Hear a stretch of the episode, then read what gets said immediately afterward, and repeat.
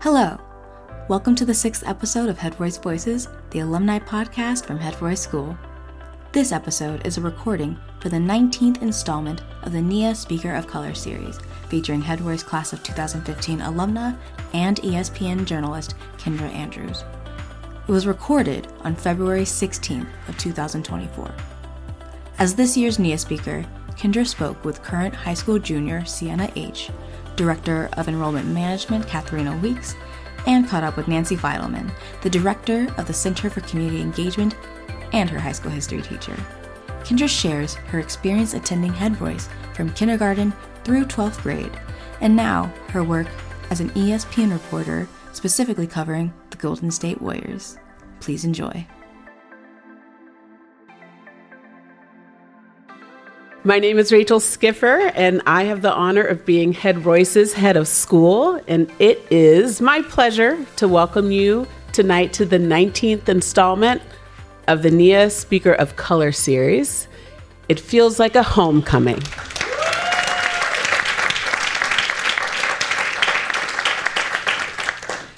Nia is the Swahili word for purpose. And it was indeed with a resounding purpose that NIA was formed over 20 years ago in 2003 by a group of parents who had a vision of supporting Head Royce, not just by creating the speaker series, but also by forming an endowed scholarship to support students of color. And to date, we have raised $300,000.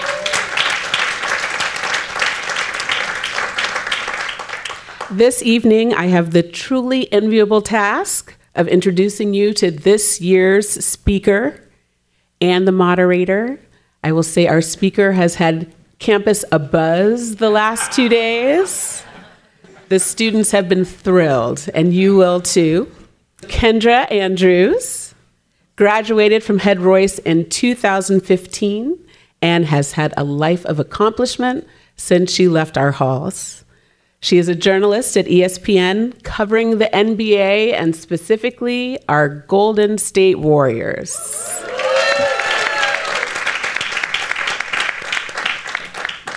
I was telling Kendra one of the things I love about watching her is she has the enthusiasm of a true Golden State fan. She's joined tonight by Kathrina Weekes, our Director of Enrollment Management, who will be leading tonight's talk. So please give a round of applause to Kendra and Catherine.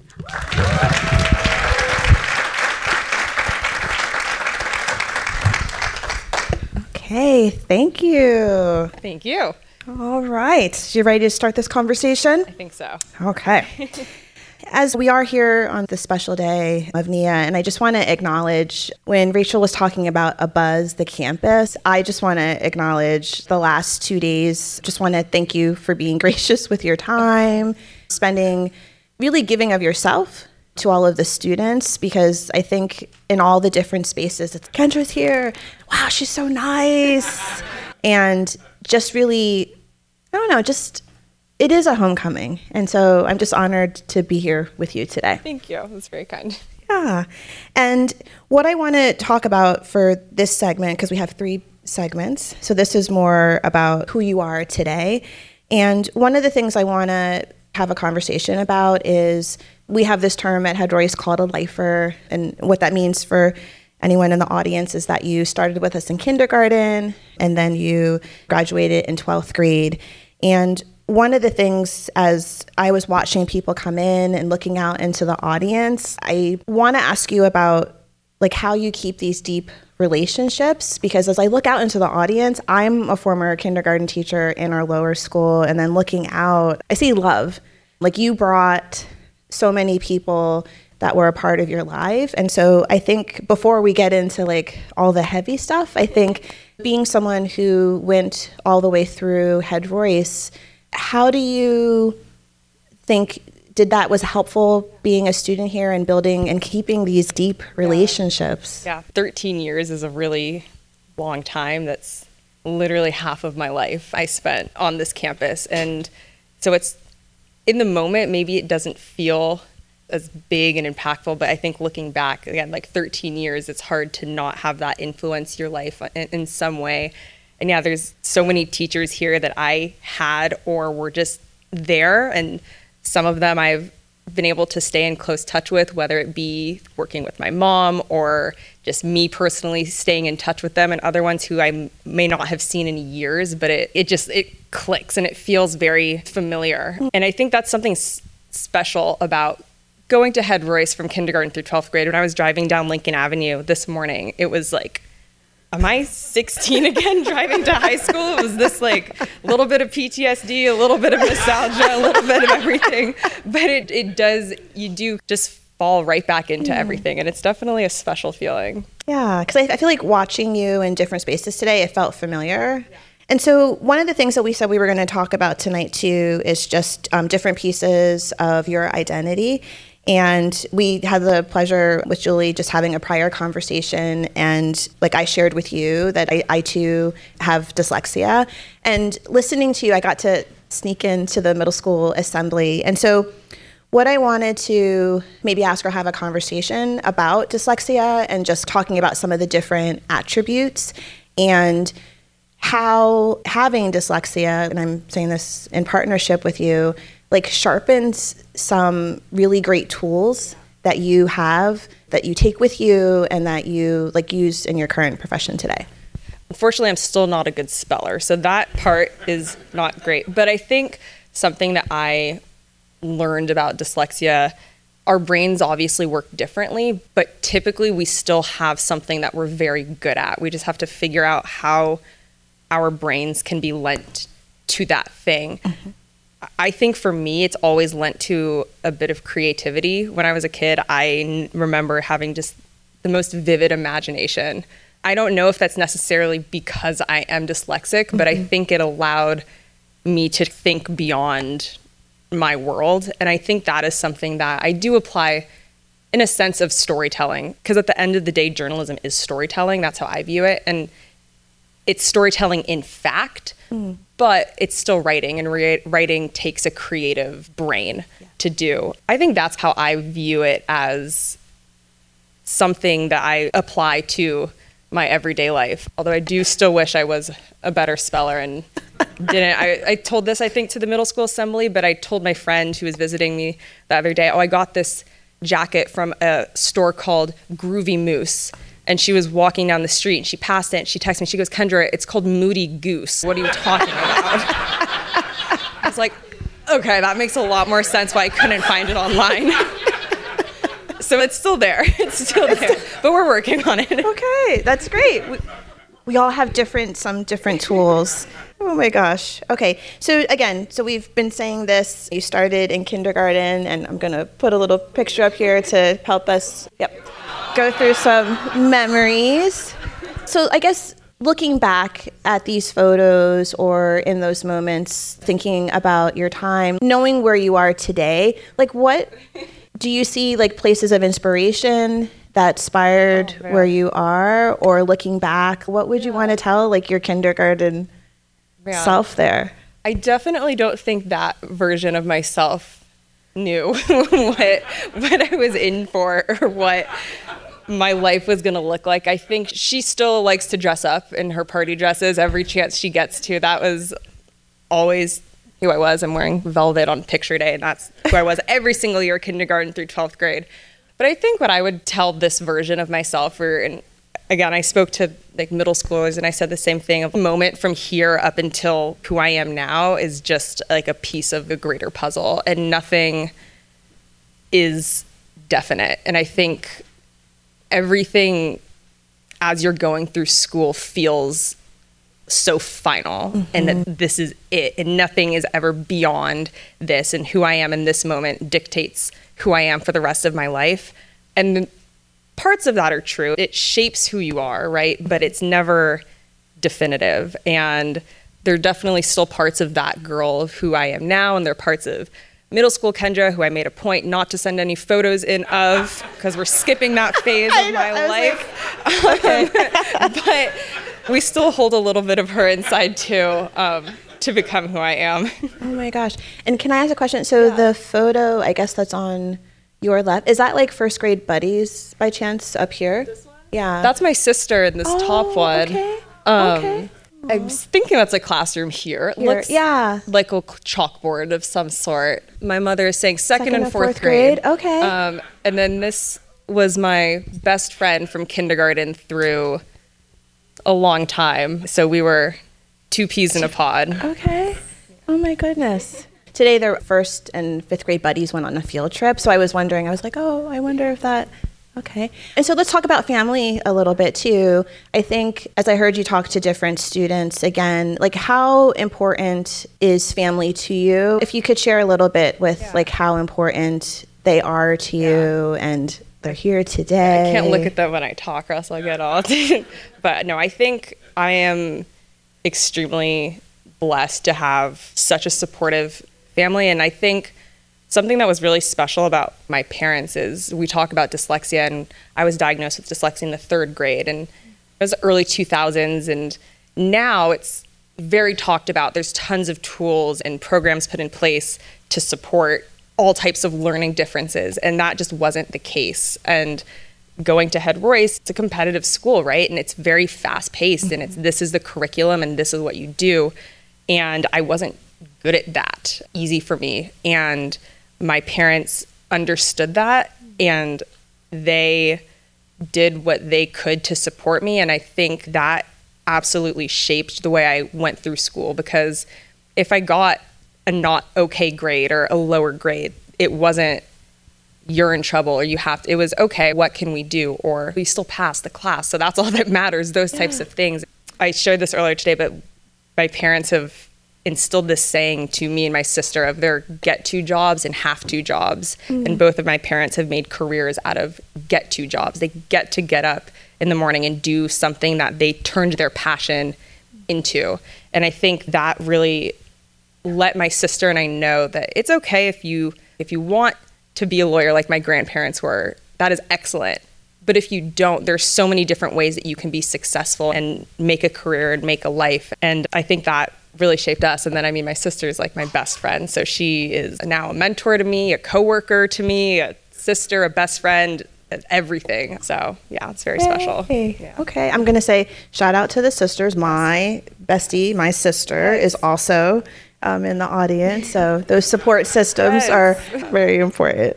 Okay, so what I want to do because we have three segments. It's almost like this is your life at Head Royce, right? We have the where are we now, and in a moment we're going to bring um, someone who is special um, to you during those high school years and really grounded you. And I think I, just wrapping up this section, if you know, we tried to stay away from questions of what do you do, but if we had to ask you something maybe from your lower school or middle school experience, and you talked a little bit about it, but that you really took with you into this next journey that we're about to go on into the upper school. I don't fully remember so much of elementary and middle school, but I think one thing that maybe I didn't take with me, but again, I would tell that version of myself is similar to what I said before, but it's just that you will grow into yourself. I think at that stage of my life, I was still like very insecure. I wasn't fully comfortable in my own skin. And I think in high school is when I started to figure out who I was. And again, I think I would tell the younger self, you will you will grow into yourself and there's pieces of your personality that are really great and it's going to become rounded in just a little bit of time. Yeah, that's great advice. So I think that's a good segue that we're going to invite one of my colleagues up to the stage. So we're going to have Nancy Feidelman join us for this conversation. Come on up. Thank you. So, for those who don't know me, my name is Nancy Feidelman, and I've taught at Head Royce a long time. I'm going to actually say the number. Are you ready for the number? It's longer than you've been on this earth. So, I've been here for 30 years, and I, thank you. And I had the great pleasure of teaching Kendra not just once, but twice in high school. I was her ninth grade history teacher, I was your ninth grade dean, and I was her senior year history teacher in a really fun course called 1968. But more, it was a good course. But more importantly, I got to travel with Kendra because she was very generous in sharing her life and what she was feeling and celebrating and struggling with me for those four years. So I think my first question to you, if we're now talking about the wonderful high school Kendra, is from this perch at age 26, how would you describe your high school self? Good question. I think she was still figuring things out. It's interesting. I think the first two years of high school was a continuation of the middle school Kendra, where she's still not fully comfortable in myself, still trying to navigate everything. And then, much thanks to you, I think there was a turning point kind of midway through high school. And then the, the pieces started to fall into place and stuff. So I think she was figuring it out. so if I can make a comment, and I know, do we have students out here? I'm just curious. Can you raise your hand if we have students? Okay, so actually, this is really good. I have clear memories of Kendra at age 14, 15, and then Kendra at the other end of high school, 17, 18. And what I remember is you did figure stuff out. you. you went from trying to figure out how do I navigate this place with dyslexia to, and I shared this with Kendra, she came to me the second semester of her senior year and said, I know what I'm going to do with my life, Ms. Feidelman. I'm like, oh my gosh, I don't know what I'm going to do with my life. Please tell. And she said, I'm going to go into sports broadcast journalism and I'm going to interview athletes. And I remember thinking, oh, honey, you'd be so good at it, but nobody gets to do that. I was wrong. Somebody got to do that. So I think my question for you is how did you find that grounding and uh. that vision, that confidence in high school? The confidence, I d- don't know. It may have been the appropriate amount of delusion as well that is healthy enough to make you go and do it. But I think we in the Bay Area, we have such a rich sports culture. And I always think of the teams that I was raised with were the We Believe Warriors, then into Steph Curry and, and that championship team. The Giants were winning World Series every other year. The Raiders were still here. The A's weren't a mess. The 49ers were still good, and they still are now. But, and with my family, it was like our family time was watching the game. And my grandfather had season tickets to the Warriors, and I'd go to all these games, and it was so fun to be a part of. And somewhere within all that, I became obs- obsessive in the sense of I wanted to memorize all these stats and I wanted to read every story that came out about these athletes and I wanted to know them and I wanted to get to know them. And I was watching a game with my dad and I think it was shortly after they had just NBC Sports had just hired this woman named Roz who was the sideline reporter, and she looked like me, and I was like, "This dad, this is I could they get paid to do that." And my dad was like, "Yeah," and I was like, "There we go, I figured it out." He was like, same reaction of, yeah. "Okay, sweetie, sure, works sounds good for me." From there, I think I made that my personality pretty much. I was like, this is going to be it. And we had our senior projects shortly after this revelation. And will you tell folks yeah. a little bit about the so, senior project because this is pretty remarkable? So I. I'll say also simultaneously in another world up in Portland, my sister, who's two years older than me, was on her own path of figuring out she so happened to want to be a sports reporter as well.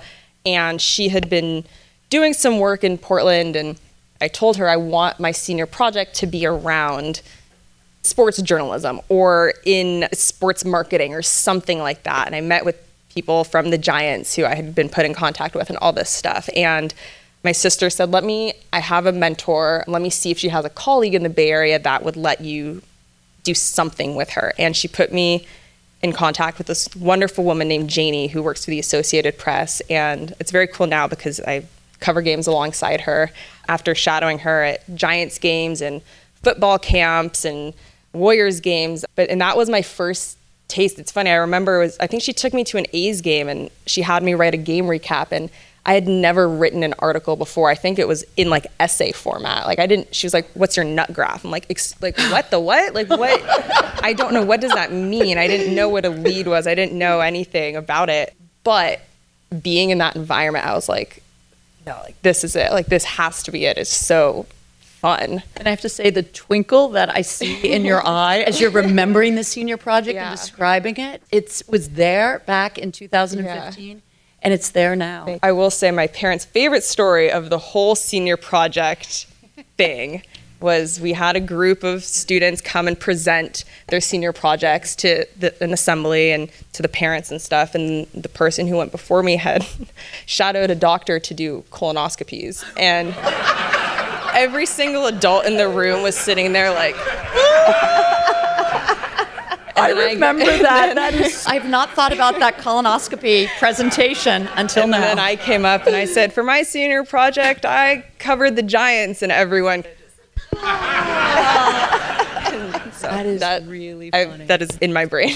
My next question for you high school, as folks have said, it, this is a hard high school, right? This is a really rigorous high school. And you navigated it beautifully with the support of your parents. And you already talked about how important parental attitudes are and helping kids feel grounded and successful. What else about this place do you think gave you something that you could take into the next phase? you were very helpful. I- I'm towards not looking for that, but thank you so were. much. I think I and I was talking to someone about this earlier today. When I think back, and I had actually forgotten about it. As hard as it was, and as isolated or alone as I felt sometimes, and like how frankly stupid I felt at times, or just I couldn't do it. At the end of the day, the school really did put things in place to help me succeed. And I remember I I never took calculus at Head Royce. I took a different math course because they wanted me to pass and they wanted me to do well. Or I took chemistry at a private tutoring center instead of taking it here. And I forgot about those things until coming back here and reflecting on everything. And I think that's it's a really special thing to be able to have a school that is so competitive and results driven. But I think because they're results driven, they want good results. Said. They want to they don't want students to fail. And I think at some points I didn't feel that way. And then when you now, however many years later, you look back at it, you're like, wait, no, that they did not have to do that at all. That is extremely helpful. And I think the school was trying to be human centered and they saw your full humanity. And as you're saying, dyslexia often comes with deep gifts, and they were apparent very early on. So, do we have time for one more question? Are you sure? Okay.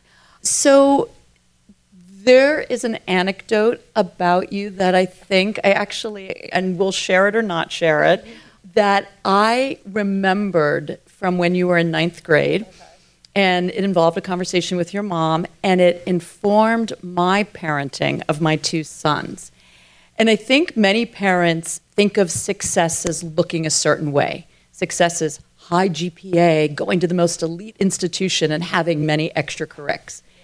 And I learned how you like to spend your time after school, especially in ninth grade, to decompress after going through your many classes. Are you willing to share what you did? Because I think about this and I think about, yeah. And I think about how in a meeting that I had, because I was a dean, I met with parents all the time, your mom said, This is what Kendra does after school, and I Yeah. fully endorse it because it's what she needs to Yeah. do to be her best self. Yeah. What was it that you did after school? So when I was a kid, I can't even remember when my dad put up this rope swing on one of the trees at our house and I think for my entire life I would just go and sit on the swing and like for hours just put headphones in and again just get lost in whatever world I was in and I think I did that yeah from elementary school up until high school just sit there with my headphones in and just go back and forth And I thought that was beautiful because as a mom, sometimes I want to say, and I do have a child sitting in this audience, and please don't say anything out loud. I sometimes want to say, What are you doing lost in your own world? You have homework to do, or you have extracurrics to pursue. Yeah. And I think the takeaway has been let kids do what they need to do, Yeah. and it all works out. I even think, and I mean, I'm saying this now, and I'm like, ah, I really should do that more. As I think now as an adult, I don't take time to decompress, and I think that, or I do in, in very different ways though. But it's We need to like, get you a swing for your apartment. I know, I really should. There's a tree outside. It might work. but I think it's it was beneficial, and it probably would be beneficial to do something like that now. Maybe I'll come over after this and Have a swing. sit on the swing. it's still there. And I just want to say, as Kathrina said, I'm not her only teacher No. here tonight, but I'm the lucky one who gets to come up here.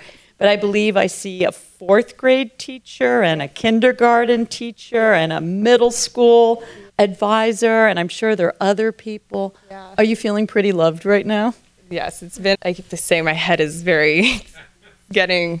It's getting bigger, but it's also it's it is special. I think this whole and I was talking about it with like my parents and stuff of because of up, how up and down my time was here. It feels very special to be someone invited back because I don't think that girl. She was just happy to get her diploma. I don't think she was ever planning on being here and someone that people are like, oh my gosh, she's coming back. So I think that girl would be absolutely shocked to know that this is happening right now. Yeah.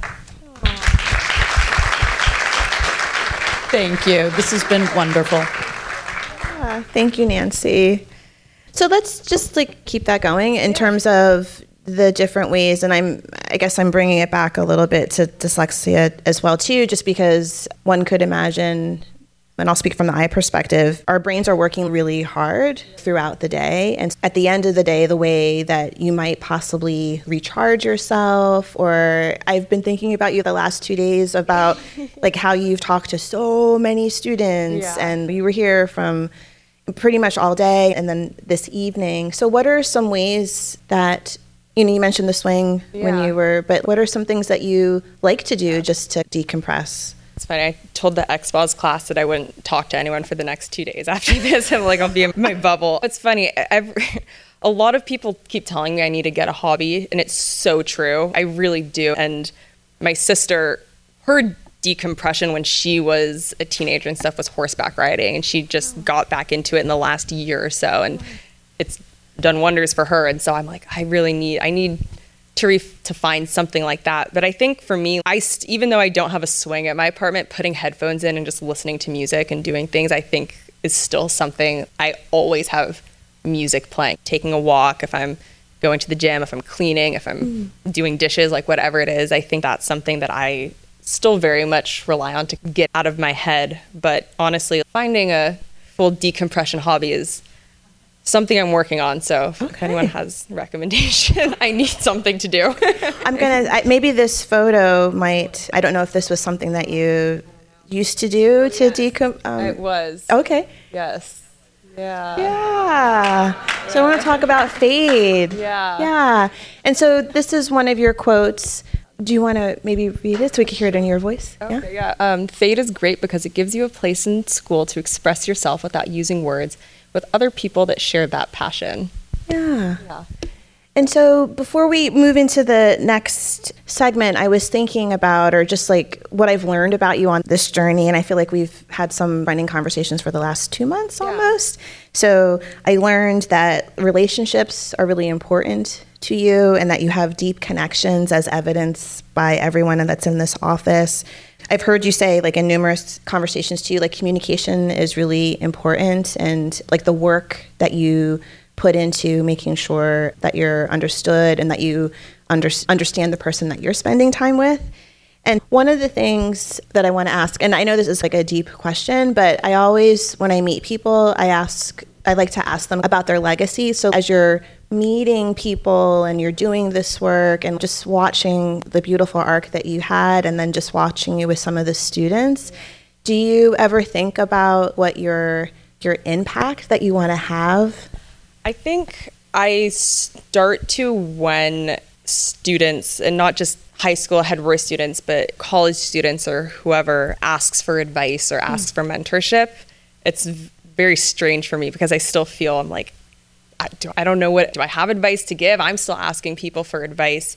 And the way I think about it and look at it is I've had so many incredible mentors who I met when I was 16 or 15. And it's really cool because some of them are my coworkers now. Some of them were technically competitors, but I work alongside them. And I, A, look at their careers and their Hall of Fame journalists and some of the best writers I've ever read, and I aspire to be like them in that way. And then I mm-hmm. also look at the way that they've brought the people behind them up. And so I think for my legacy is I to be someone who can hopefully just help bring the younger people up behind me, knowing how impactful those who were ahead of me are in my life. I think that would be like a great honor, honestly. But I think that's as far as I yeah. look ahead see wise. But yeah, just being someone that people look up to. It's a weird and new reality for me, mm. and one that I'm still learning how to navigate, okay. but one that I hope I can be good at. The, the next person that we're about to bring up, I just watching you today, like with her and with other students, I think you're great at it. And so at this time, I would love to bring Sienna. Come and join us. Doesn't she have the best hair ever? insane. You're actually who's yeah. No, it's insane. Gosh. So Sienna, just in case so we can include the audience, you just want to introduce yourself. Hi everybody, I'm Sienna. I'm a junior. I'm an XPOS student, and I've had the pleasure of getting to know Kendra for the past two days. So before you begin, I'm going to, I think I'm going to play a little video clip. Perfect. All right. For more on the first preseason game, we are joined by our Warriors reporter, Kendra Andrews, who's in Japan. And Kendra, of all the live shots that we have done, this one has to be the coolest. And I was watching some of the highlights. What was the scene like in Tokyo? What was the environment like inside the Saitama Super Arena? Yeah, Malika, there were about 20,000 fans inside that Super Arena, and they were lined up outside four hours before tip-off, but really stuck out to me was during the pregame warm-ups. Fans were reaching over the railing above the tunnel, trying to get players to sign jerseys, take photos, just trying to say hi to them. They were oohing and awing the entire time Steph was going through his now famous warm-up, and I'm sure as you can imagine, when Rui Hachimura took the court, they absolutely lost it welcoming him back home. That was great. What's your favorite NBA stadium that you've gone to? Mm, it's funny. I can always been someone who can list what I don't like more than what I do. But I will say, I think favorite NBA stadiums. Honestly, it's Oklahoma City has a very good NBA stadium. Memphis has a very good NBA stadium. You know what? Sacramento. If you guys haven't driven to the Golden One Center in Sacramento, you absolutely should and it's close by. It's actually accessible and stuff, but it is incredible. I might have to take a day trip. Yes, I'll take you up on that one. absolutely. All right. What's the greatest opportunity that has come out of pursuing journalism for you so far? I think there are a couple different ways to look at it. There's two different types of opportunities. One, I look at the opportunity to tell people's stories. I think that is like a really great responsibility to have someone trust me with a piece of their life and to relay that piece of their life to the entire world. That is very special. There are two stories that kind of stick out to me. I wrote a story on an, Gary Payton II, who is a Warriors player who also has dyslexia. And so writing his journey was really special. And then this season, actually, in a much heavier and sadder way, one of the Warriors assistant coaches recently passed away and writing about his life and legacy and having people trust me to tell me what he meant to them and his impact is it's a really special opportunity that not many people have. And then you have incredible opportunities like going to Japan for four days and doing a live shot at 4 a.m. with my sister back in Los Angeles are incredible experiences that I never thought would actually be in the cards for me. So I think those are two very different, incredible opportunities that I've gotten to see out. And it's amazing that you have your sister there. And that you have somebody who's there to support you through all of it. Yeah, I think that's you always want a friend in work or in life, someone that you can complain to or celebrate with or celebrate like those little wins that you're like someone else is going to think this is so annoying but oh my god I killed that. Can we hype me up a little bit? Or the opposite way of I just I need to f- be super neurotic and freak out about this and having that be your sister who knows you better than anyone else is definitely I'm very lucky and that's another unique opportunity that I have been able to have yeah, it's amazing that you get to have like your keeper, your hype woman, all of that, your coworker, exactly. all in one. Exactly. What are some of the stressors that come with being a black woman in sports? And it's amazing that you have your sister there to be Yeah. able to help you through all of those stressors. And whenever you're like struggling with something that happens through work, you have somebody who's going through the same things. Yeah. How does she help you through that? we definitely lean on each other, whether it's like the small things or big things. And there are a lot of big things that aren't seen and, and that we share with each other. And I think that's really helpful.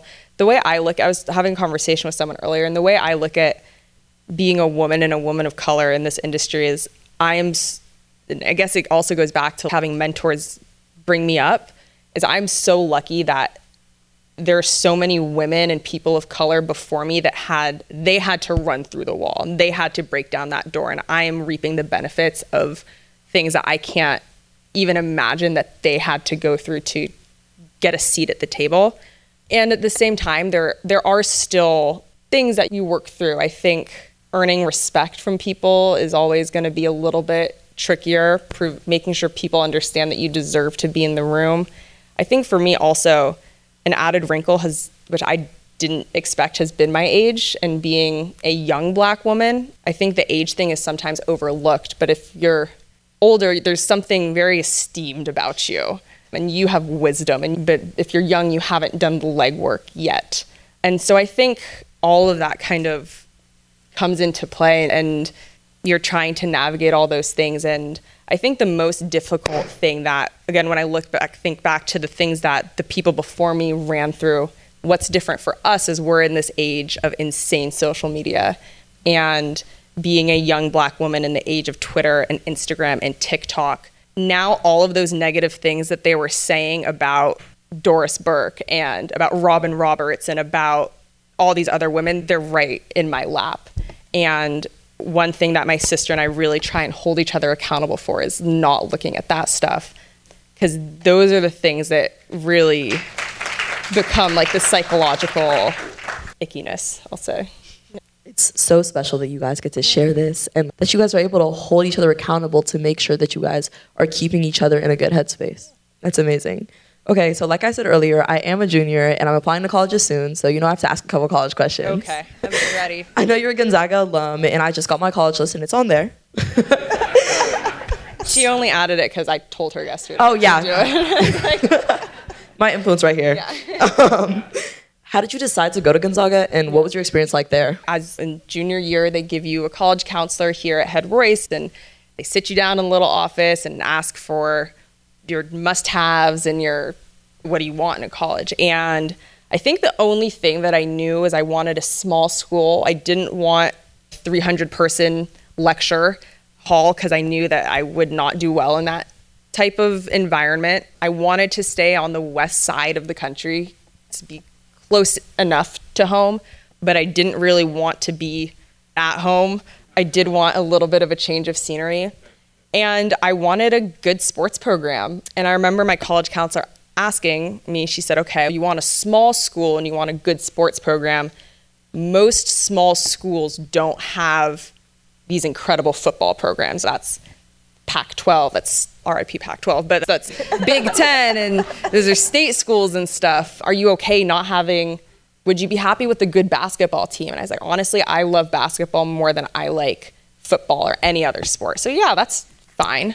And Gonzaga was on the list, and as they still do, I'm told, in October, my dad and I went on a trip. We went and looked at three or four schools, and I think both of us, when we toured Gonzaga, I don't, I don't think we said it to each other, but I definitely got the little, the warm and fuzzies being on campus, and it just instantly became think this is my number one school, but I'm not going to tell anyone. I'm superstitious like that, but it just felt right and I think looking back it was the right choice for me. I'm not going to live in Spokane, Washington ever again.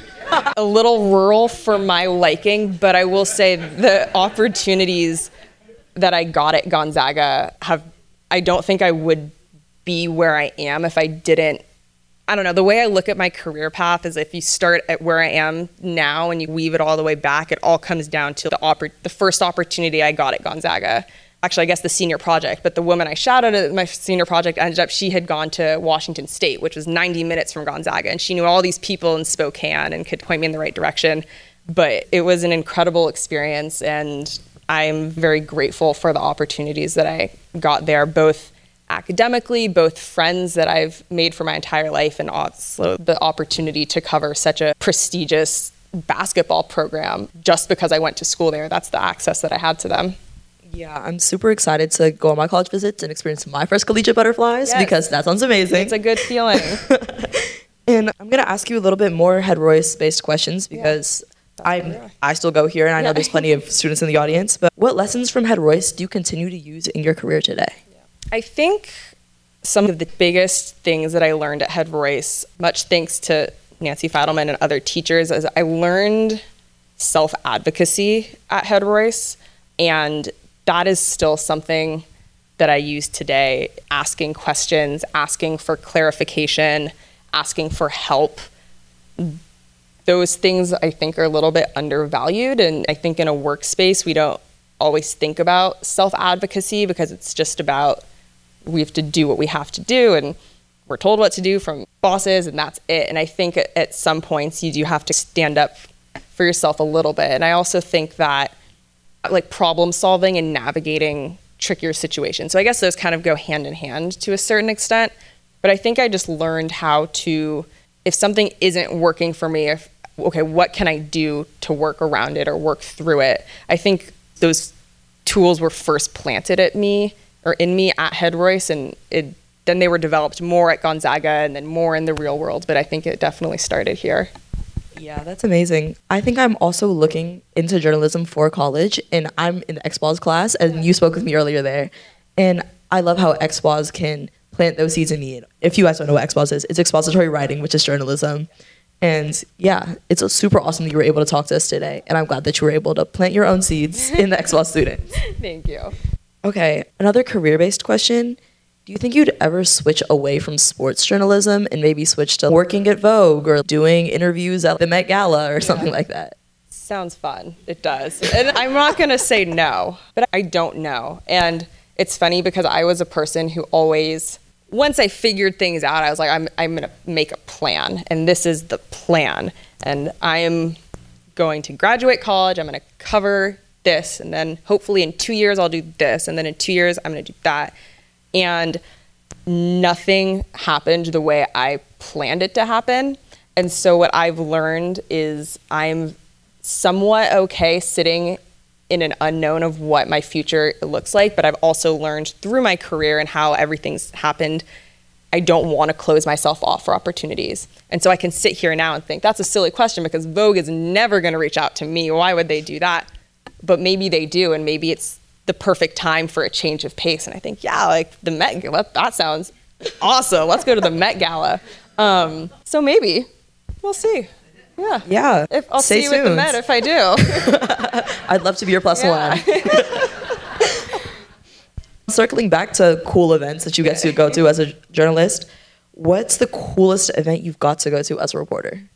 Japan is up there again, and the whole like, yeah, that was incredible. I want to go back very much. So that experience was really cool because I never thought when I set out to be a sports reporter, I didn't think that international travel, like I didn't think oh international travel is could be a part of the job or that is an opportunity that's going to arise. So I think that was really cool. And then also the Warriors championship run in 2022 I think was the most fun I've ever had. It was incredibly special and being an Oakland girl, I think that added to the specialness of it, but it's you're witnessing a group of people who are accomplishing the absolute highest height that they can get to in in their job and to see grown men just oh it's just like it's a very special feeling. And if you've ever been to a playoff basketball game you know that there's just a different energy there. And so to see it at that level of winning an actual championship and all the storylines that were within it with Steph winning the finals MVP and his performance in Boston and all these things it was really a really cool moment to be a part of yeah, that's amazing that you get to build those relationships with the players. Yeah. Yesterday, when we were with the upper school, you shared how important building authentic relationships was the players. Yeah. I mean, with the players is to your work.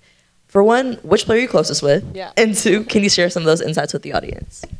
I think the player that I'm closest with is probably Gary Payton II. I think he is a really great human being and is a funny guy and is always willing to chat and joke around and stuff. I relationships in this industry are absolutely everything. And we talked a little bit about it in a couple different ways in, in the XPOS class today of part of building relationships is so they're comfortable around you. And I was told it's not about them liking you, it's about them respecting you. And so building that relationship so that they respect you is very important. It doesn't hurt if they also like you as a person. That's always good.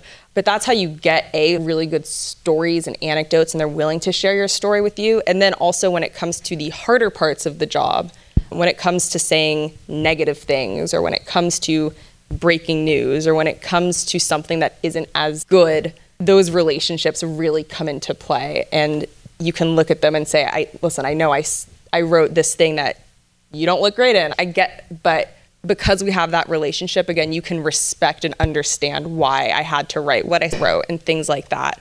And then, of course, there's like the news breaking side of it and how you build those relationships to get that information. So I think it's all very circular. And the way I said it in the XPOS class when we were talking about on the record versus off the record is if you burn your relationships, if you burn those bridges, you have nothing in this industry. If you burn bridges and you're the social pariah when you walk in you have you can't do your job and so it's just about making sure that they respect you enough to when you do have to say something bad they understand it and they're not going to hold it against you you spoke a lot about moments that aren't on the path and like how sometimes you just you have to try to plan everything out but it doesn't go exactly accordingly what's a moment that wasn't on the path for you but turned out to be something amazing honestly i think the biggest shift in my path so far was when I came back to the Bay Area. I got hired by NBC Sports in end of 2020 and I started at the start of 2021 and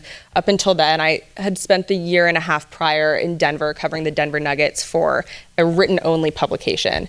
And I had decided yeah I want I, I don't think I want to be in Denver forever but my plan was to be there for a couple years. And I'd I'd only been there for a year. And when NBC reached out and we were having conversations about this job opportunity, I like I think I cried every day for a week because I was so like this isn't supposed to be happening now. What is this isn't part of the plan is for 2 years and then I will find the next step and I'm not supposed to do NBC. I'm not doing TV yet. I've never done TV. And I remember I had like pros and cons list of each job and well which what's going to develop me better as a writer and then I just took a second. I was like Mm, that's actually a pretty incredible opportunity. I, like I have to do it. And I think that was the first big decision that I really had ever had to make for myself because when I was graduating college, the perfect job opportunity landed in my lap and I was like that was an obvious choice, but this was the first non-obvious choice that I had to make. But I'm very glad that I made the choice that I did. I'm glad too. Yeah. stepping off the beaten road is always a little scary, it but is. it always tends to come out well. It does. Okay, I think we're gonna open the floor to yeah. some Q and A. Yeah. Is there anybody Sienna. who has a question? All right. What's your name? My name is Wendell Smith. My wife, uh, Crystal Smith, was one of the members that started with Kim, and two other young ladies that started NIA 19, 20 years ago. Amazing. You may, may or may not know this, but your mother was extensively involved in NIA in the things that were going on, making contacts, yeah. etc. So again, Thank you very much. Two, two questions. Who was one of the first individuals you had a one-on-one in, Yeah. conversation with? Yeah. And who do you would who would you like to speak to in the future Yeah. as a one-on-one Yeah. interview? So the first ever one-on-one interview I ever had, actually during my senior project, I'll start there, then go professionally, was Dave Roberts. Yeah, I think he's coaching the Padres now. Anyway, that's who my first conversation was with, and I remember that interview very distinctly because I was very nervous, but also my mentor Janie, she wanted me to do an interview not about baseball, and she said, Dave had he went through a journey of cancer and I want you to interview him about his experience with cancer and I'm 17 years old. I've never met this man and I have to sit down and ask him about dealing with what are you trying to know? But I think it taught me very abruptly of those deeper stories and, and having that conversation with him was really incredible and insightful and i think that kind of refueled my interest in yes the ba- the sports side of things but also understanding like all of these people in sports that we idolize and have been watching for years have stuff and those are those human interest things i think are what really makes sports interesting because everyone's so different. Um, first one-on-one interview professionally was someone with the denver nuggets but i don't know if i remember the exact player. Yeah. Michael porter jr was someone i interviewed very early. It was his second year in the league and his first year he missed because he had back surgery. And he was gearing up to make his big debut and there was a lot of pressure and questions about what his career was going to look like. And so that was one of the first ones that i did during training camp. As for someone I, I would like to interview in the future i think it goes back to the first thing of i would love to interview someone that like an athlete or someone who i'm sure has just incredible story so i always like i think serena williams would be an incredible interview i think that kareem abdul-jabbar would be an incredible interview if Bill Russell was still alive, I would have loved to have a conversation with him. Just people who have seen some stuff and have been through some stuff, and I can only imagine the perspectives of life that they have to share. So I think that those are some names of, if I ever got to, we'll see. I was just wondering, how do you prep before a game? Yeah. And does that also include the competition and, and not just uh, the Warriors? Yeah. So I think for game prep, it does include the competition too.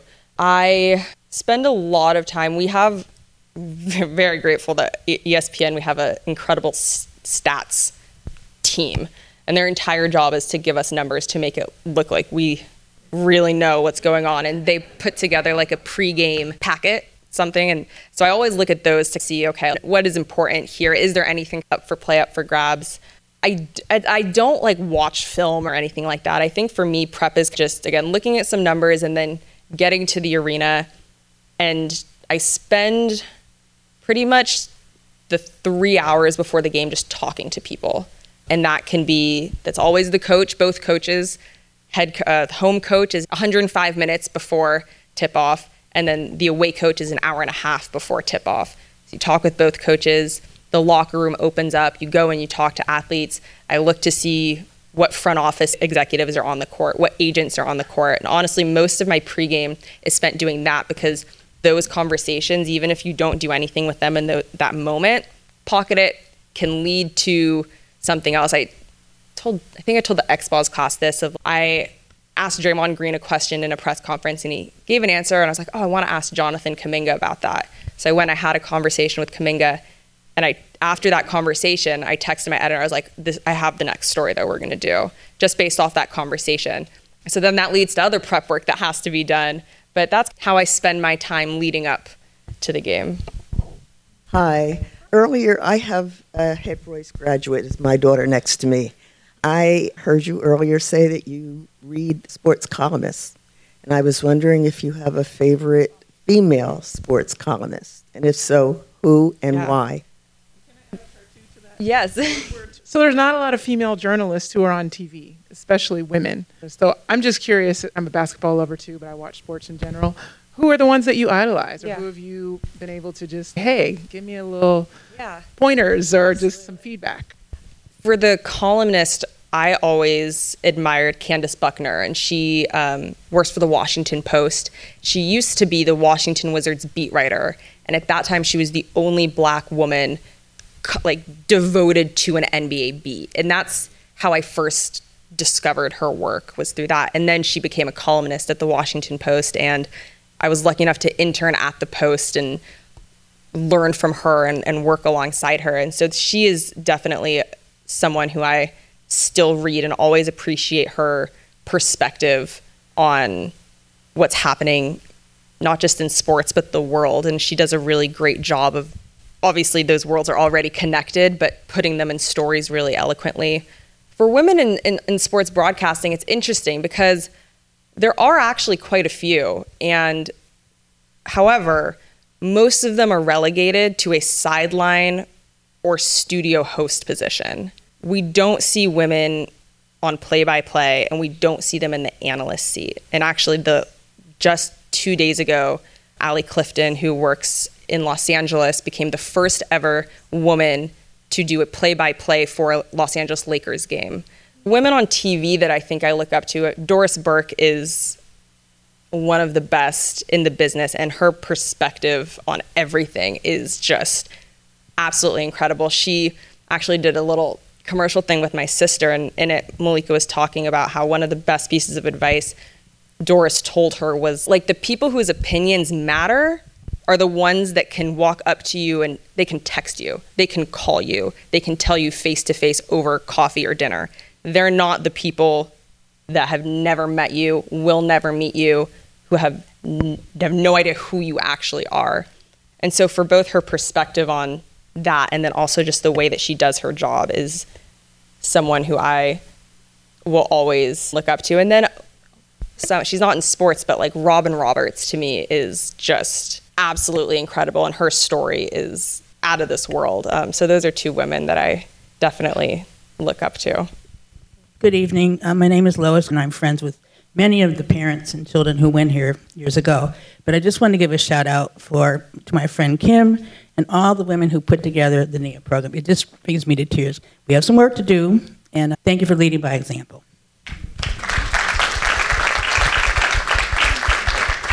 I think we have time for one more question. Bringing it back, Kendra, to the Head Royce community. How many AP classes did you ever take? Zero. Oh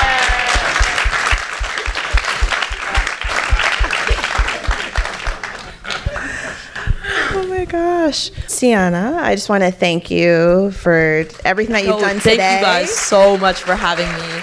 Kendra, thank you for coming. I've had so much fun with you the past two days. I definitely look up to you a lot, and I love spending time with you. Thank you. You are great, and you're going to do good things. Thank you so and much. And you will go to Gonzaga. Only if you promise to keep in touch. Oh my gosh, this is amazing. It's I don't even know where to begin. I feel like again, I'm just going to go back to the people that are in this space that are here just celebrating you and supporting you and the love. Like you can just look out into the audience. On behalf of Head Royce, I just want to thank you for all of the ways that like you continue to pour into the school, whether it's the adulting 101 class, the, the last 2 days or just when people reach out to you. I I hadn't had the pleasure of meeting you yet and i just feel like you've just been so approachable and just so thoughtful. And again just want to thank you for the, the love that you poured into the community while you were here but really just the last two days because it's been a buzz around campus and i just I, I don't want to take that for granted. Again if we could just give a round of applause